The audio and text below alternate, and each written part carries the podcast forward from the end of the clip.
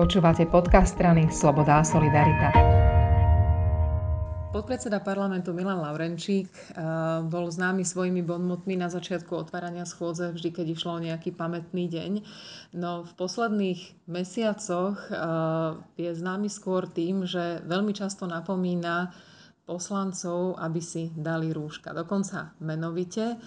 Milan, Napomínaš aj poslancov, ktorí nejdú ďaleko po slovíčko. Máme nastavené nejaké pravidlá pandemické a myslím si, že je to úplne prirodzené a normálne, že poslanci by ich mali dodržiavať e, jednak e, z úcty k tým ostatným, že ich e, môžu nakaziť, ale aj z úcty k ostatným obyvateľom, pretože v priamom prenose vlastne sa vysiela rokovanie Národnej rady a my by sme mali ísť ozaj príkladom všetkým ľuďom. Oni si občas to rúško nasadia na jedno ucho alebo pod nos, e, tak, tak neporiadne a dokonca občas hovoria, že veď my potrebujeme piť alebo si akoby vydýchnuť a preto tie rúška nenosíme. Áno, to sa mi stalo aj dnes, keď som vykázal štyroch e, poslancov z ľudovej strany naše Slovensko od Mariana Kotlebu, ktorí akože m, úplne provokatívne si zobrali do rúk flaše s vodou a jedli a pili, ale e, po vyhlásení 5 minútovej prestávky, keď som teda dal možnosť, aby sa najedli v vodzovkách a napili, pokračovali v tomto a provokovali ďalej, narúšali poriadok, tak som ich dneska vykázal zo sály.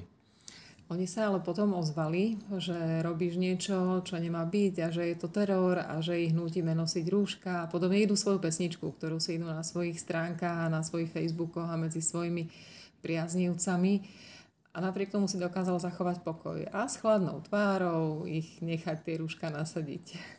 Áno, je to, je to náročné, akože v, tak normálne reagovať, pretože človek má takisto emócie a um, normálne ma to hnieva, že by som na nich nakričal a najradšej by som ich možno prefackal, keď nechcú poslúchať, ale snažím sa ozaj pôsobiť tak, aby to bolo v mysle rokovacieho poriadku a ovládam sa a úplne s chladnou tvárou som ich dneska, dneska vykázal. Aj keď samozrejme oni potom neodišli hneď, ale postupne pochopili, že sa nemôžu zapájať do rozpravy, že majú neospravedlný deň, nemôžu dávať faktické poznámky, tak nakoniec tie stáli odišli.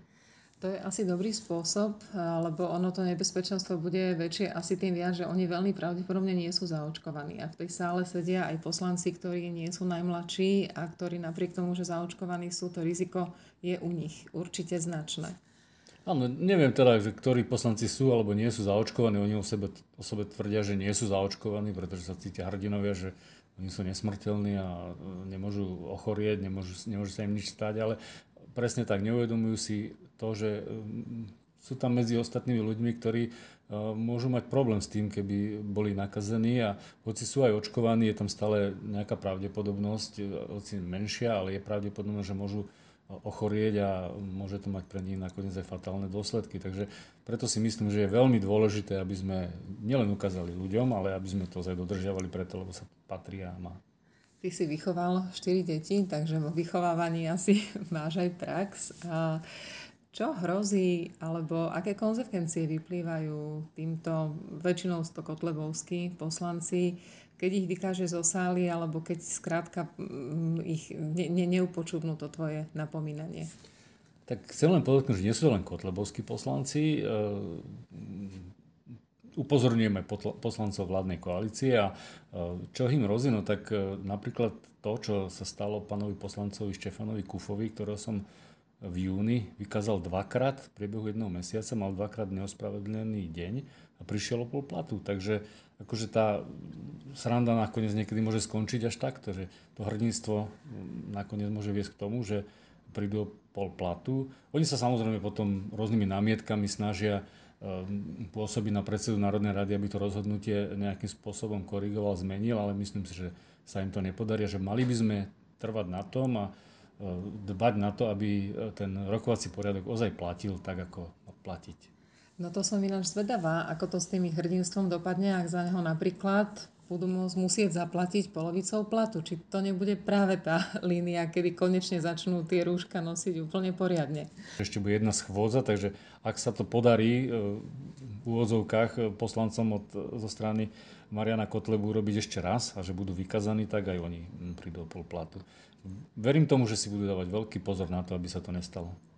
Ďakujem veľmi pekne a držím palce a prosím ťa, vytrvaj v tomto úsilí. Ďakujem aj ja, pekný deň prajem.